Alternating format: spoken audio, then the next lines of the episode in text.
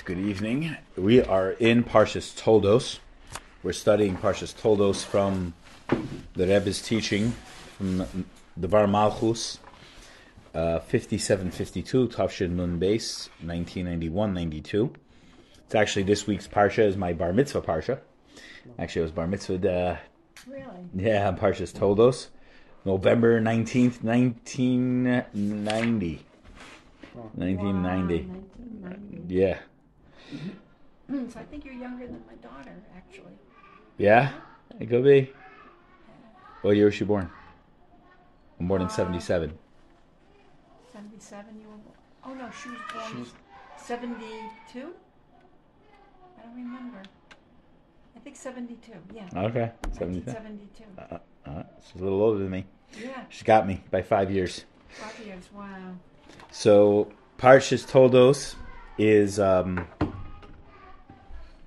it's my Bar Mitzvah Parsha, very interesting Parsha, and we're studying the Rebbe's Devar Malchus, the Rebbe's teachings on the Parsha from 1992, 2 years after my, or a year after my Bar Mitzvah, really, 91, 92, Parshas Toldos. So, Parshas Toldos is a fascinating Parsha, where it begins to, it uses the word Toldos, which is also used in the Parsha of Noah. So, Noah begins with, these are the Toldos of Noah, and Parshas Toldos also begins with the Toldos of, well, what does Toldos mean? You need to know that, right? So Toldos means the generations. Toldos Yitzchak versus Toldos Noah. Toldos means these are the generations. These are the offshoots. These are the generations that are coming out from these great people. So the Parsha of Noah consists of the contents and the stories of Noah's life, and the story of Toldos of Yitzchak is really discussing his offspring, who are Yaakov and Esau. Yaakov and Esau famously are the two twins that were wrestling in Rebecca's stomach, and that Yaakov went on to be the progenitor of the Jewish people, and Esau was that progenitor of the Roman Western nations. And clearly they were at odds. And in this week's Parsha, we hear about their encounter between Yaakov and Esau after many years, after Yaakov purchased at first and then took Esau's birthright, his blessing from his father, on his deathbed. And then Yaakov and Esau coming together to try and reconcile after many, many years, 21 years, I believe, later, in this week's Parsha. So, the Rebbe harps on the word Toldos. These are the generations of. The generations of. That there's a difference between Noah and the generations of Yitzchak.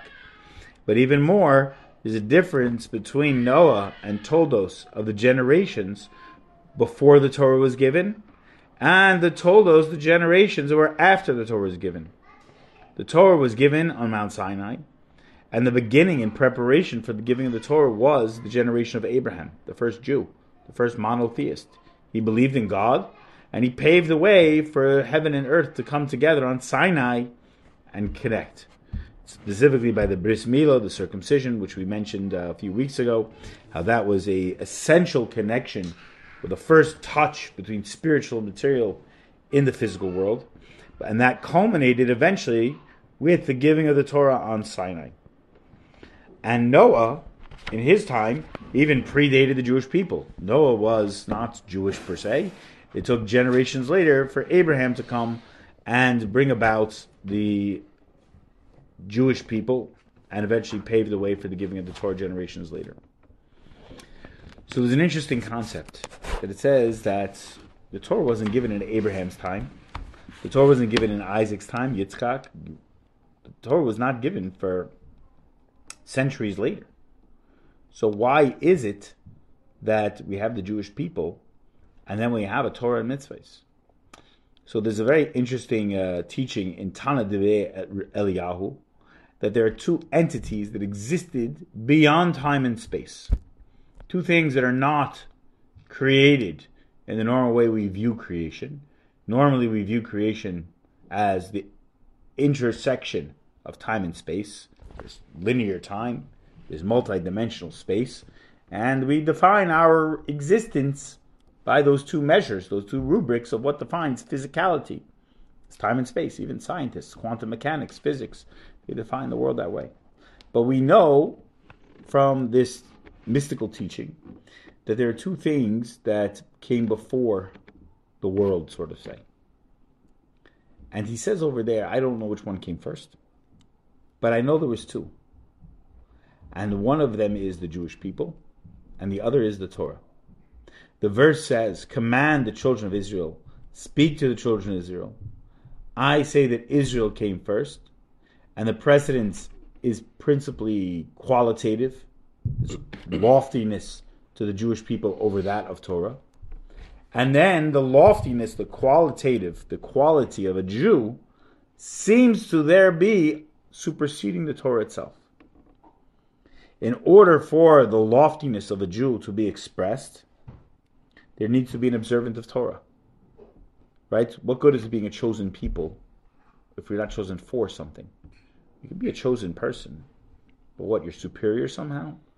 You're not superior unless you behave superior. You're not a amazing person unless you are an amazing person. That's not anymore, though. That's the problem. No more. No more what? There's no such thing as an amazing person if you behave not in this country. It's over. Why do you say that? America's gone. No, really. I'm very spiritual inside, and I say what's going on is horrendous. Right, but what about here we're talking about the context specifically of a Jew. Of a Jew. Right. Specifically of a Jew. But they're trying to knock us out. Okay. There's a lot of more anti-Semitism than there's ever been before, for sure. Is there such a thing as a devil? No. That's what they say, but I think there is. That's what we say, but I'm starting to think that there is Lucifer. So in Judaism, on. we don't endorse such things. Okay, so you don't believe in it, so you don't have to worry about it. It's one of those things that we understand that there is a special quality of a Jewish person that even transcends the Torah. But when a Jew observes Torah, when a Jewish person decides, what I do on Friday night is I light Shabbat candles. What I put in my mouth matters. What I eat matters. The way I live matters, has a value. Inherently, we see the preeminence of being a Jewish person.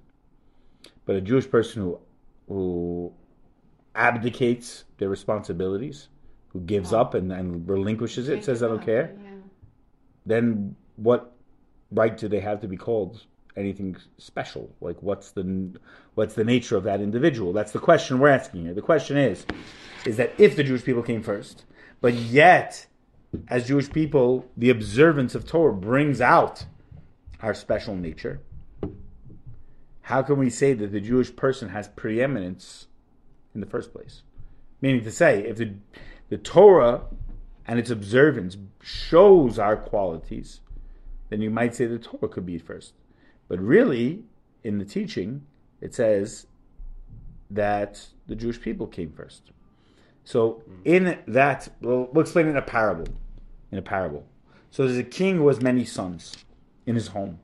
And he has an elderly servant who tutors them in ways of finesse, in acts of kindness, of acts of goodness, how to carry yourself with dignity and grace. And this servant, this old servant, just teaches the boys, the young princes, the young king's young sons, says this is how you conduct yourself as a prince. This is how you carry yourself. This is what dignity is. This is what our values are. And he educates them. Who's higher? The prince or the man who taught them the values? The answer is the prince. Obviously, the prince is the son of the king. Yes, without the elderly man, the servant of the king, teaching them the right way to behave, they would not know the values. They would not know their import. They wouldn't know how to carry themselves in a princely way. But yet, their preeminent quality is essential, and that supersedes his preeminent quality. He's a servant. They're a prince. Yes, it took him to educate them. It took him to guide them. But they have an eminent quality that he merely just took out, he brought out of them, he extrapolated the wonderful qualities of the king the king's values in his sons through this man. So the same thing is by Torah. The pivot, the linchpin that causes that a Jew to go from one end of the spectrum to another end of the spectrum is the Torah. The Torah is what gives us that preeminent quality, that brings out our preeminent quality. The Torah is the old servant of the king. The king employs him. The king uses him. The king gives him his mission, his way of education, his methodology, his curriculum. But he himself is no higher than the son. The son is higher. He's there just to bring it out. He's there to educate. He's there to guide. He's there to show the prince of how he should be conducted. And so, same thing is with Hashem. God has a Torah, and God gave the Torah to the Jewish people to bring out our qualities as princes and princesses, as kings and queens among men, to show that we have a value system, we have a responsibility, we have a privileged life, we have a special directive, as we are as Jews, that is unique.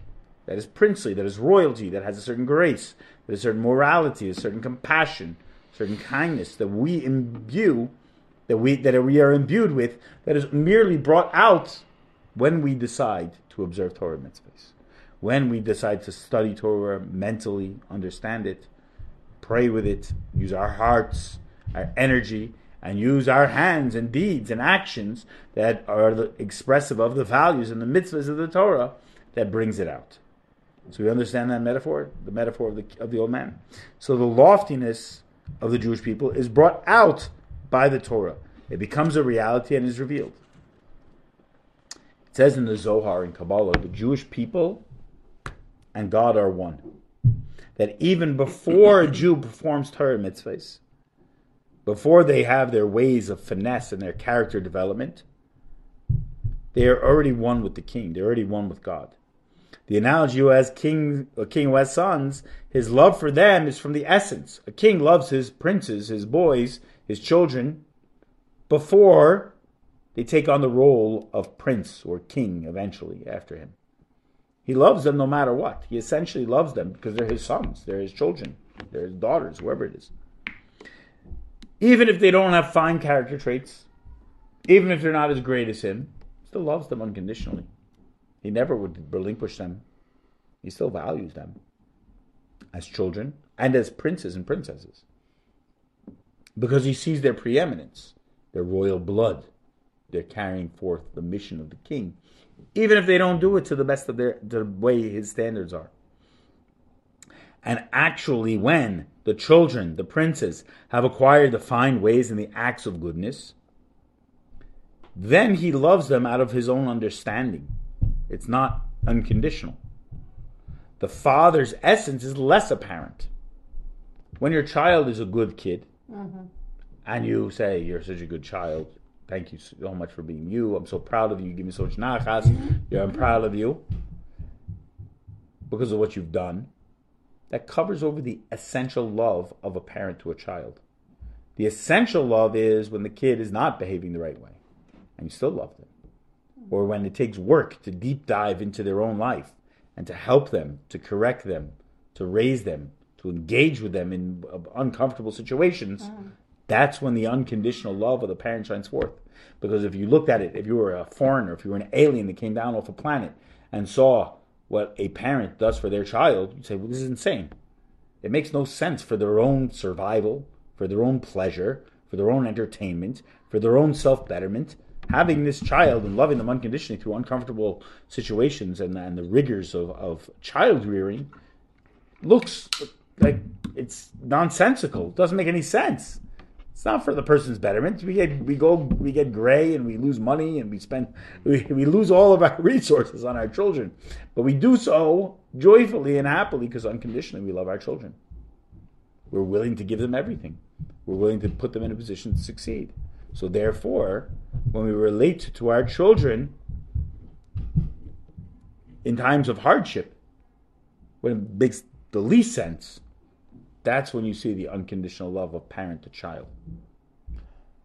But when the child gets 100 on the test and is a good person and shares their snack with their brother or sister, and they do all the good stuff there is, and they're respectful of mommy and daddy, then we only love them because it makes sense to love them. Of course we love them then. What's the question? But that conceals the essence. You can just say, oh, well, there's a therefore. You did this, so therefore I feel. And that makes sense. That's rational. But the essential love is one of connection beyond acquired qualities, beyond character traits. You know, Baruch Hashem, I have 10 kids. Each one's a totally different... 10 you have? Thank God. Oh, that's wonderful. Each one's a totally different universe unto themselves. They're all different. They look similar in a lot of ways. They behave similar in a lot of ways. Similar. And they have their own Kravisky appearance. But they, believe me, they all have their own... They're all a different universe, a different planet going around. They're all different. My mother had 5 kids. Beautiful. And she said, we were all different. She said, the 5 fingers in your hand, they were all different. That's my kids. Very said. Good. I like all that. All of them were different. I have 10. I got 10 fingers too. And yeah. Except some of them look the same, right? The middle fingers, 2 middle fingers, right? They all look this. They all look different, and they all behave differently. They all have their own. They have their own characters. Amazing stuff. But they look alike. My kids, they carry the genes a little bit, yeah. So, but they still have the genes. They still right. Yeah, amazing. That's it. So what do you see? It says so when one of my children is up and one of my children, God forbid, is down, do I love the one who's up more than I love the one who's down? No, of course. I want to lift the other one up to the level of higher. And I want to make sure the other one's sustaining their level. And I do so because I love them unconditionally. There's no favorites. There's no better. And even if there is, that's based on a very low standard of who I am to my children. Well, maybe you have someone you get along better with. But that's lower standard. That's a lower standard. But the love is unconditional. Yeah. Right, exactly. So we understand that this is the relationship between a Jew and God. Hashem loves us before you ever had a bris. A baby boy gets a bris at 8 days, before a girl gets her name at the Torah, which could be that day she's born. It's showing a little preeminence of the girl over the boy. Girl doesn't have to wait 8 days to get her soul conduit called a name. And you see that a Jew's relationship with God transcends mitzvahs, transcends the qualities that are expressed through Torah. And so we see that the essence of the soul is beyond revelation, and that when the revelation of the soul is even suppressed, is even not there, and you feel like there's a lack of connection of soul to existence, it doesn't detract from the essence. And even sometimes the avenues of revelation can't contain the expansiveness of the essence. But since the essence has no limitations, it can't stay concealed for very long, and eventually filters into a revealed state. And the true state eventually comes about when there's an openness of revelation. So the Torah affords us that pathway of revelation of the soul. I was speaking to somebody today. I do counseling sessions. And I was speaking to someone today. What kind of counseling? Personal. Really? Yeah, personal. Oh, I never knew that. Therapy, but not clinical, as a rabbi. I do one-on-one sessions. I do marriage counseling. I do teenagers. I do personal people, like life. Life coaching, if you want to call it that today. It used to be called being a rabbi. Now they call it life coaching. But it's like personal counseling for people. Meets once, once a week, whenever a person wants, once every 2 weeks, whatever it is, sometimes twice a week. And and we do have families that have been in touch with me who don't live here anymore. They're still on Zoom, and we Zoom counsel over Zoom. And it's very beneficial. I gain a lot from it also. It's my pleasure to do it. You do. Right. Absolutely. So I was speaking to someone today, and we were speaking about a concept of this person wanted something. They wanted something, and that thing was, not only was it not healthy for them and their children, but it was also against what the Torah says. And I said to her, what makes sense to you and what you feel is not always what is preeminent. What is preeminent is your soul. I was like, when we put our best foot forward in life, we have to do it on the premise that we get blessings from above. Everything comes from above. As much as we see we can do our due diligence, we can put in our best foot forward, ultimately we realize that God is the one in control. God's in control. And the more we align our will with what God wants, what we want with what God wants, the more our will, God makes his will aligned with our will. The more he aligns it with us. So when we talk about how do we express our soul, soul's energy, the Torah gives us a clear blueprint for how our soul should be expressed. But I want this. I want to do the wrong thing. I want to do what I want to do because I feel a certain way. Yeah. Eventually, it will not meet a good end. Mm-hmm. I guarantee. No. I guarantee. Right. And I said to her, do you see what... And we traced the thread forward for her children. Children are young. I said, we traced the thread forward. I said, when you reach the stage and after you make that decision, do you realize the ramifications of your children? And she really didn't think it through. She really didn't think it through. I hope she takes my advice.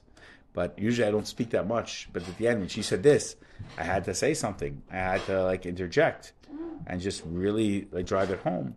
And I think she was very thankful that I made that point. Because it's as soon as we do everything we can and we're not met with success, and then the minute we take a step back or retreat or just stop doing what we think and do what God wants, immediately the blessing fills in the gaps. A meeting of blessing, well, you make it, it's almost like a vacuum that you remove the barrier and you come in and you take in the godly energy into your life. So the Torah gives us the way in which we remove ourselves in a healthy way from a situation that allows the openness, that allows the revelation of the soul to come forth rather than what we think and feel. Selfish. Yeah, removing that selfish energy. Absolutely. Mm-hmm. Absolutely. Selfish. So there's an interesting concept that we're going to get to now that is, it's very refined. It's a hard concept. It's still hard for me to even conjure.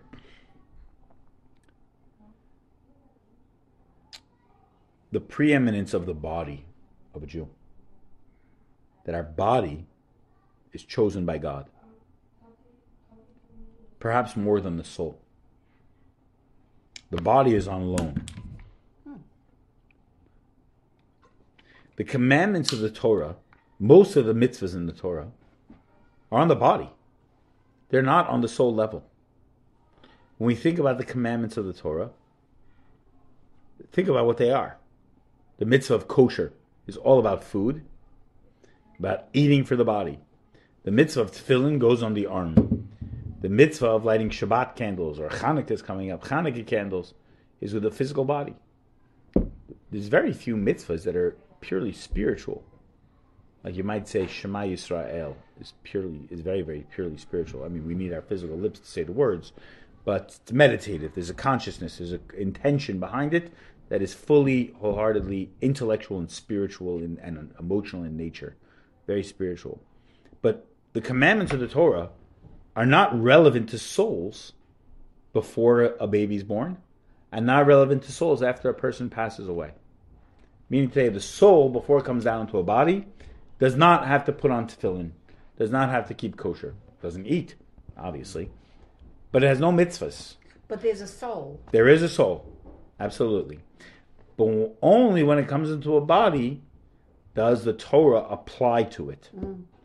After a person passes away, the Torah does not apply to that person anymore. The soul is eternal. It lasts forever. But it goes back to Hashem. It goes back to bask in the godly light. But is no longer responsible for mitzvahs or privileged to do them. In fact, it says in the Hallel prayers, the dead cannot praise your name, God. Only a physical body with a spiritual soul can praise God.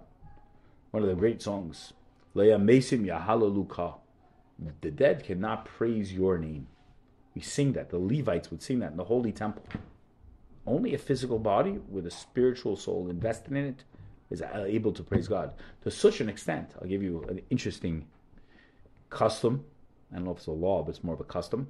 When you go to visit a cemetery, a man should tuck in his tzitzis. The tzitzis that he wears before going into the cemetery. Why? Great question. Because the tzitzis represent the remembrance of the mitzvahs.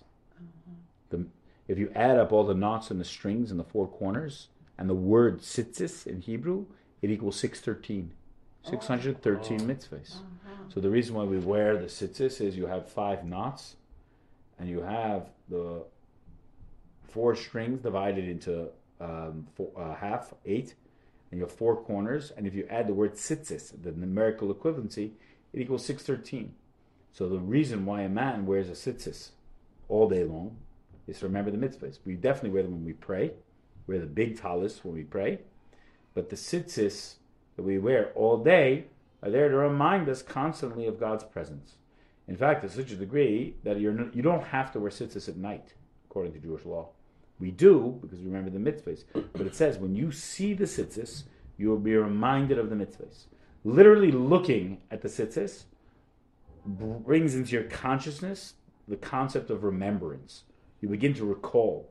It's like a visceral remembrance that goes on when a Jew sees tzitzis. And even if you can't pinpoint it, it causes you to remember to observe the mitzvahs. That's why when we say the Shema Yisrael, a man kisses the tzitzis at those points where it says the word tzitzis in that time. And it says that those tzitzis will remind us of the 613 commandments. So this that we put on tzitzis, we wear tzitzis every day, constantly surrounded by the remembrance of mitzvahs. Then when we go to a cemetery, we tuck them into our pants, tuck them into our pocket, or cover them up, like a long jacket or whatever we're wearing. Why? Because you don't want to embarrass the dead. So the dead are no longer with soul and body. The body is holy, is resting in a holy place in the ground. It's a very holy, sanctified place. A Jewish cemetery is a holy place. And the dead are there, body, and the souls are not there. Or sometimes they're hovering if it's new, but usually the souls are completely separate from the body. So we don't want to embarrass the dead by saying, I can do mitzvahs, because the dead no longer can do mitzvahs. So we say that the body is the only thing that obligates a Jew to do mitzvahs. So we have to say the body comes from a higher place than the soul. Meaning, say, where do I express my greatness from? Often, like the immediate answer would be my soul, the unconditional relationship I have with God. But when I say, where do I find the fullest expression of myself? It's from the body, which is like any religion says the opposite. Every other religion negates the body. Body is evil, pleasures of the flesh. They say all these things. They fast. They abstain from marriage. They abstain from eating. They abstain from physical pleasures. They wear simple clothing. A Jew does none of those things. Only on special certain occasions like Yom Kippur do we do such things. But generally speaking, a Jew is involved in the world. We eat, we sleep, we drink, we pay taxes, we exercise, we do physical stuff. We have physical lives. And those lives should be imbued with a very deep level of spirituality. But the point is to understand that the body comes from a loftier place than the soul. Down here it's expressed very differently. The body is seemingly sometimes an obstacle to our spiritual self. But that's not really, in a holistic viewpoint, it should not be the case. But what if the body commits sin against the soul? On other times, except for Yom Kippur, how do you repent of that sin? That's a great question. That's an excellent question. I gave a very long-winded answer to that question. It's an excellent. So the answer is simply the preeminence of the soul over body. As much as you realize the body is preeminent based on what we just learned, your job is to place the soul above body. Because it's easy for us to live a life of the physical. It's hard to live a life of the spiritual. Like I think I gave the example, last week or 2 weeks ago, when we said that a tzaddik, a righteous person, lives a life of the soul to the body. Like they're a spiritual being having physical experiences. We are physical beings that have moments of spiritual experiences. And so that corrupts us, sort of. Say the body can cause us to sin, to transgress. It's like almost like you have an amazing light source, and then you put like a big cement block in front of it. That could be our body sometimes. Yeah. It could be our body sometimes. Feels like that, like this like coarse material animal. Yeah. We're like, how do I get rid of this? But the best way to do it is, first of all, push the soul on top. Find yourself involved in spiritual things more often. That's number one. Mitzvahs. And mitzvahs. Yeah. And number two is realizing that the more you're involved in mitzvahs, so the soul is driving you. The soul is your driving force.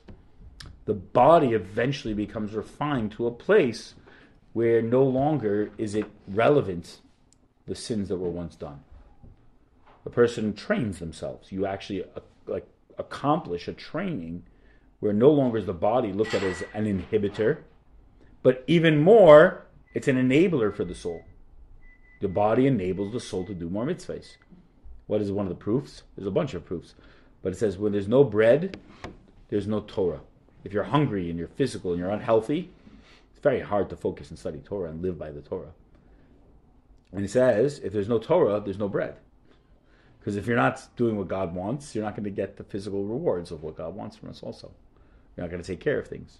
The fifth Chabad Rebbe once said, by the age of his bar mitzvah, I mean this is a tzaddik, this is a high level, he trained his entire body to behave in accordance with the code of Jewish law.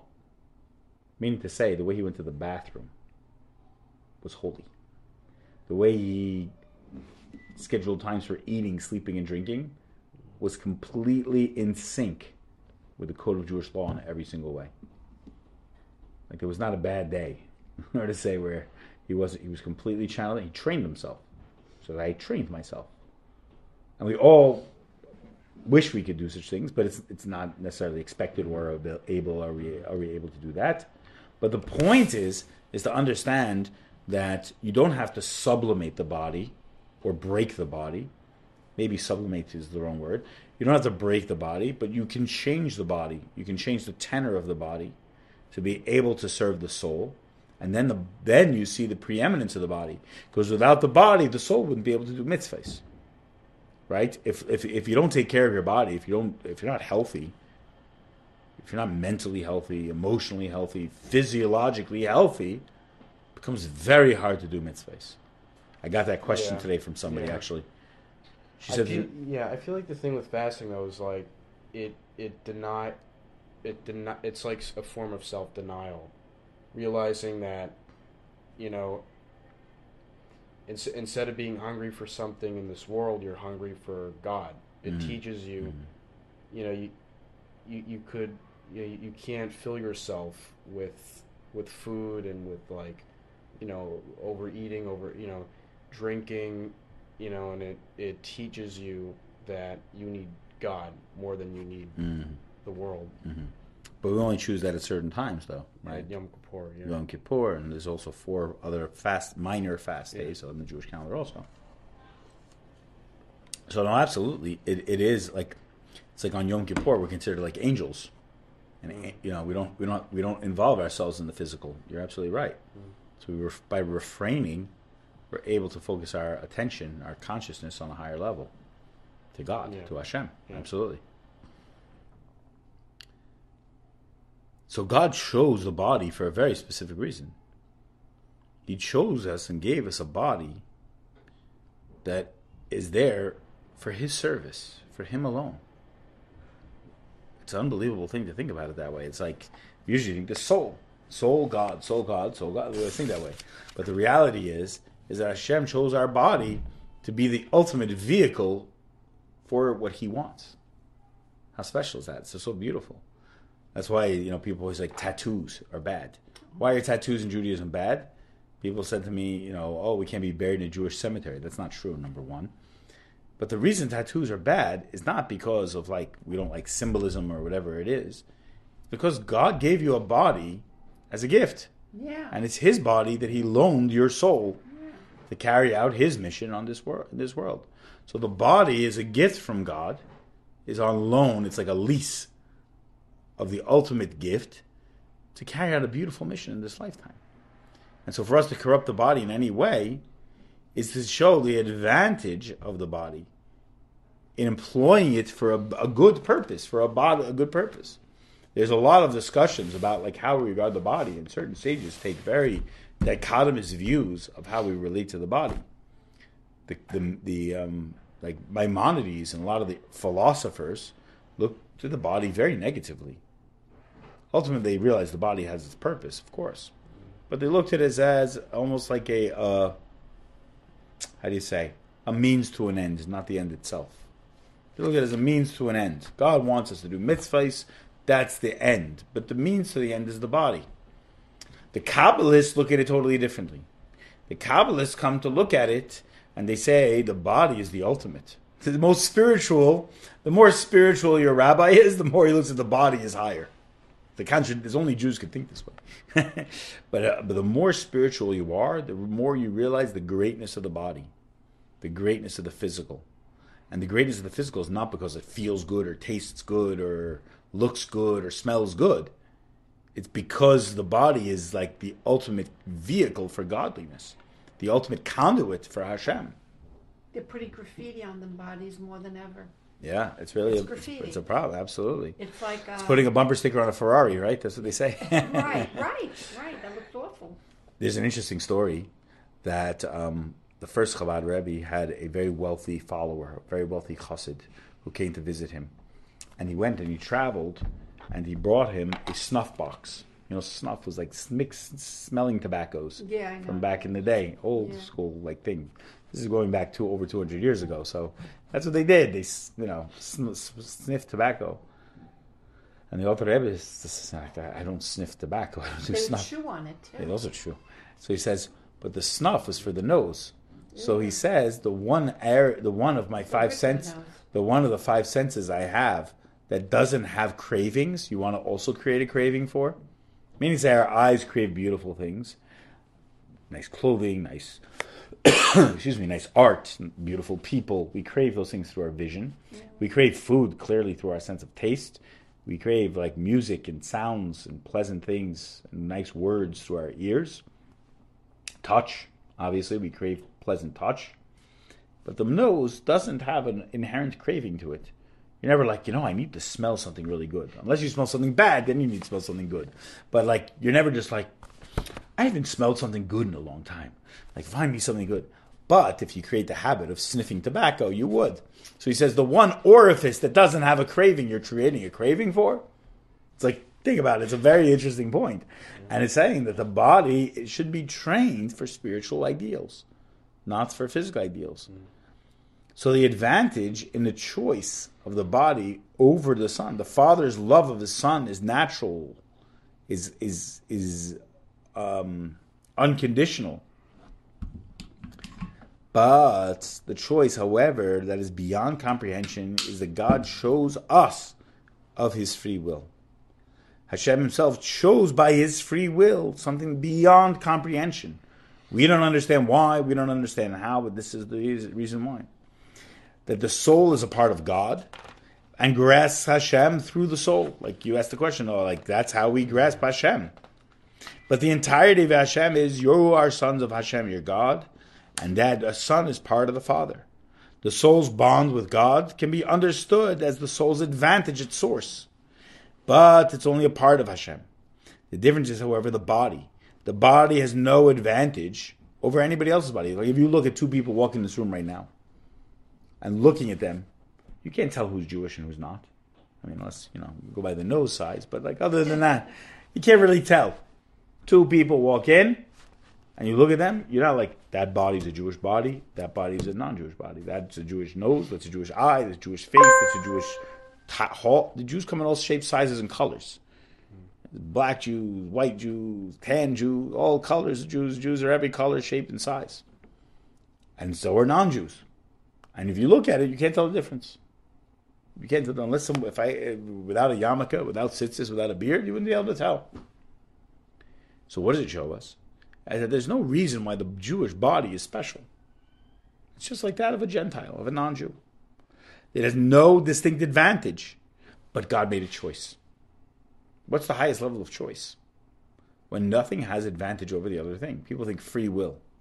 What is real free will? Real free will is not choosing something predicated on desire or advantage. True free will is taking two completely equal things and deciding one over the other. Doesn't make sense.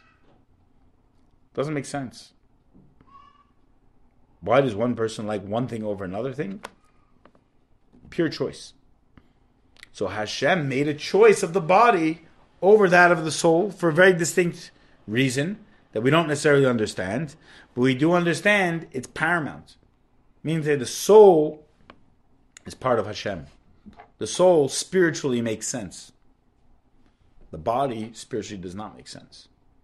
But the body, because it doesn't make sense, shows us that God chose it. God chose it. God chose the body of a Jew. But it takes something to realize that. What does it take to realize that? The soul. The soul shows the body, you're special. If the soul doesn't show the body it's special, the body just thinks it's like a non-Jew. Or an animal even. How many people we know behave like animals? The point is to understand that God made a choice also for the soul, because the soul is God's chosen son, chosen child, so to say. The soul is the son of God. And prior to this descent of the soul, the choice of God is not discernible to the soul. But the soul comes down into a body, it's born into this physical world, and it's chosen to come down, and the soul is revealed by choice to connect with the body. So when the soul comes down, it's chosen for a specific mission in this lifetime. Each one of our souls has a specific mission to accomplish in this lifetime. And God chose that mission. And God chose that body. And God sent your soul down for that distinct purpose for which it was created and emanated for. And that's the reason why the soul was sent down into this world. And each of us have that mission to do. Each of us has that job to do to be able to complete the task the soul was set out to give before it was even born. And the body reveals to the soul that she, this special precious neshama, is more than a son. It's chosen by Hashem. Meaning to say, if you look at this whole thing, it's almost like inside out, outside in. By doing mitzvahs, we're bringing the forefront the preeminence of the soul, because we're doing things that don't make sense necessarily. They're spiritual. But what are we doing them with? We're doing them with our bodies. Only when we have a body are we able to do those mitzvahs. Only when we have a body we're able to accomplish those things. And so the body goes and tells the soul, you're not just a godly robot. You're not a robot of God who says, like, Shabbos is now, keep Shabbos, only kosher. That's not the soul. The body tells the soul, you're special also. You have a special distinct mission in this lifetime. You have a special distinct job. And therefore, we can understand in the future time, the soul will be nourished by the body. Right now, you don't eat. God forbid, your soul and body detached from each other. Person dies, God forbid. So, person becomes weak. The body is weakened. The soul goes away. God forbid. What is the choice? You have to eat, you have to sleep, you have to drink, you have to exercise, you have to feel good. You have to take care of yourself. You have to go to the doctor, get your physical, take care of your body. What if you neglect it? God forbid, passing away, person's death. So it shows us the body right now feeds the soul. If you could have a Jew who their whole life, God forbid, doesn't learn Torah, mitzvahs, doesn't give Shabbos, doesn't give tzedakah, doesn't give charity, doesn't do a lot of mitzvahs, but they could live a whole life that way. They could live that way. Is it a rewarding life? No. Is its quality of life not good? Not necessarily, no. But they could live that way. They never gave food for their soul. And this is the way God set it up right now. When Mashiach comes, the whole narrative is going to be flipped. You don't study Torah. You don't do mitzvahs. You don't do what God wants. You feel weak. You feel lack of energy. You feel unconnected. You feel discord. And God forbid, body and soul could detach. The whole relationship of body and soul is going to be flipped on its head. The soul is going to nurture the body, not the body nurture the soul. But it's interesting because right now, in the set we have right now, the template we have, the soul immediately gives life to the body. But we spend our whole lifetime taking care of the body, so the soul stays inside. Right? We nurse on our mommies, we get fed by our parents, we grow up and we'll get a job and get a life and get it together for ourselves to continue that life. Then we have our families, then we have a family that we work for the bodies of our children and we feed them. And we continue this cycle of the minute our soul comes into a body, the soul gave life to the body. But now the body's in charge. The body is ruling, is driving the ship. The whole lifetime of a Jew, we're trying to show that the soul is preeminent over a body. When Mashiach comes, it'll be the opposite. Mashiach comes, the body is going to be preeminent. We say the body gives me my life. And then the soul needs to be nurtured. If I don't take care of my soul, God forbid, I could die. It's going to be the opposite, the inverse relationship of what we have right now. So if you see, it says, when our job is the refining and the purifying of the body, the emphasis right now is revealing the soul's light for it to enter and permeate the body. In the future, when Mashiach comes, the job will be of refinement of the body will be complete. And the emphasis will be only on the revelation of Hashem, the essence of Hashem above light. The soul will sense her connection with God, not because of her qualities, but because of God's essence. And the sensitivity coming from the soul, given by the body, chosen by Hashem, will be openly revealed. So the soul sensitivity will be like, like if you don't eat and your blood sugar goes down and you're like, oh, I'm tired, I'm weak, I'm hungry, I'm kvetchy, I'm hangry, right? The soul will get hangry for God. The soul will say, you're not feeding me. I feel constantly connected to Hashem. And what fosters that connection is my body's mitzvahs. And when I don't do those mitzvahs, God forbid, I'll become spiritually hungry. I'll become spiritually depleted. And I'll feel that lack of energy. I'll literally be palpable. I'll become hangry. I'll become angry and frustrated. So the above, the whole overall being of a Jew, soul within a body, is the service of Torah and mitzvahs. Then there will be a revealed bond between Israel and the Jewish people in every way. So again, the choice is by God's essence. The revelations and loftiness is as a sun. The characteristics is as a sun.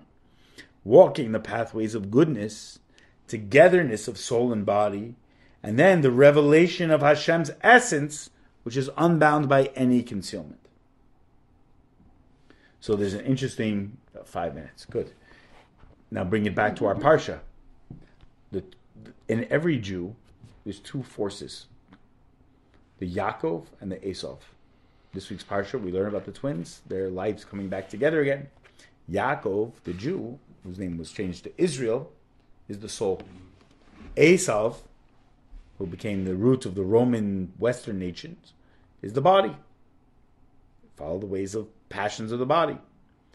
So we understand that the fine pathways of goodness and refinement come from Yaakov. And the coarser ways are from Esau. But we see that Yaakov and Esau spoken about in this week's Parsha, that Yaakov being the soul and Esau the body, both come from where? Isaac, Yitzchak, spiritual heights. They both come from the same father and the same mother. So the job of Yaakov is to reveal that Esau also contains the limitlessness of God. Our job is to refine the world to such an extent that Esau, even though he despised being the firstborn and the blessing, he cast it away, shows us that we can take such a coarseness, such a negative, seemingly negative thing, and refine it and lift it up to the highest level. And thereby showing the relationship of body and soul together. So when we hear about the generations that come out in this week's Parsha, from Isaac, from Yitzchak, we understand that there is this constant relationship between soul and body. And which one has preeminence, in which circumstances, and it's our job to realize the preciousness of each one and the role of each one. All right, stop there. Thank you so much for coming. Thank you. Pleasure.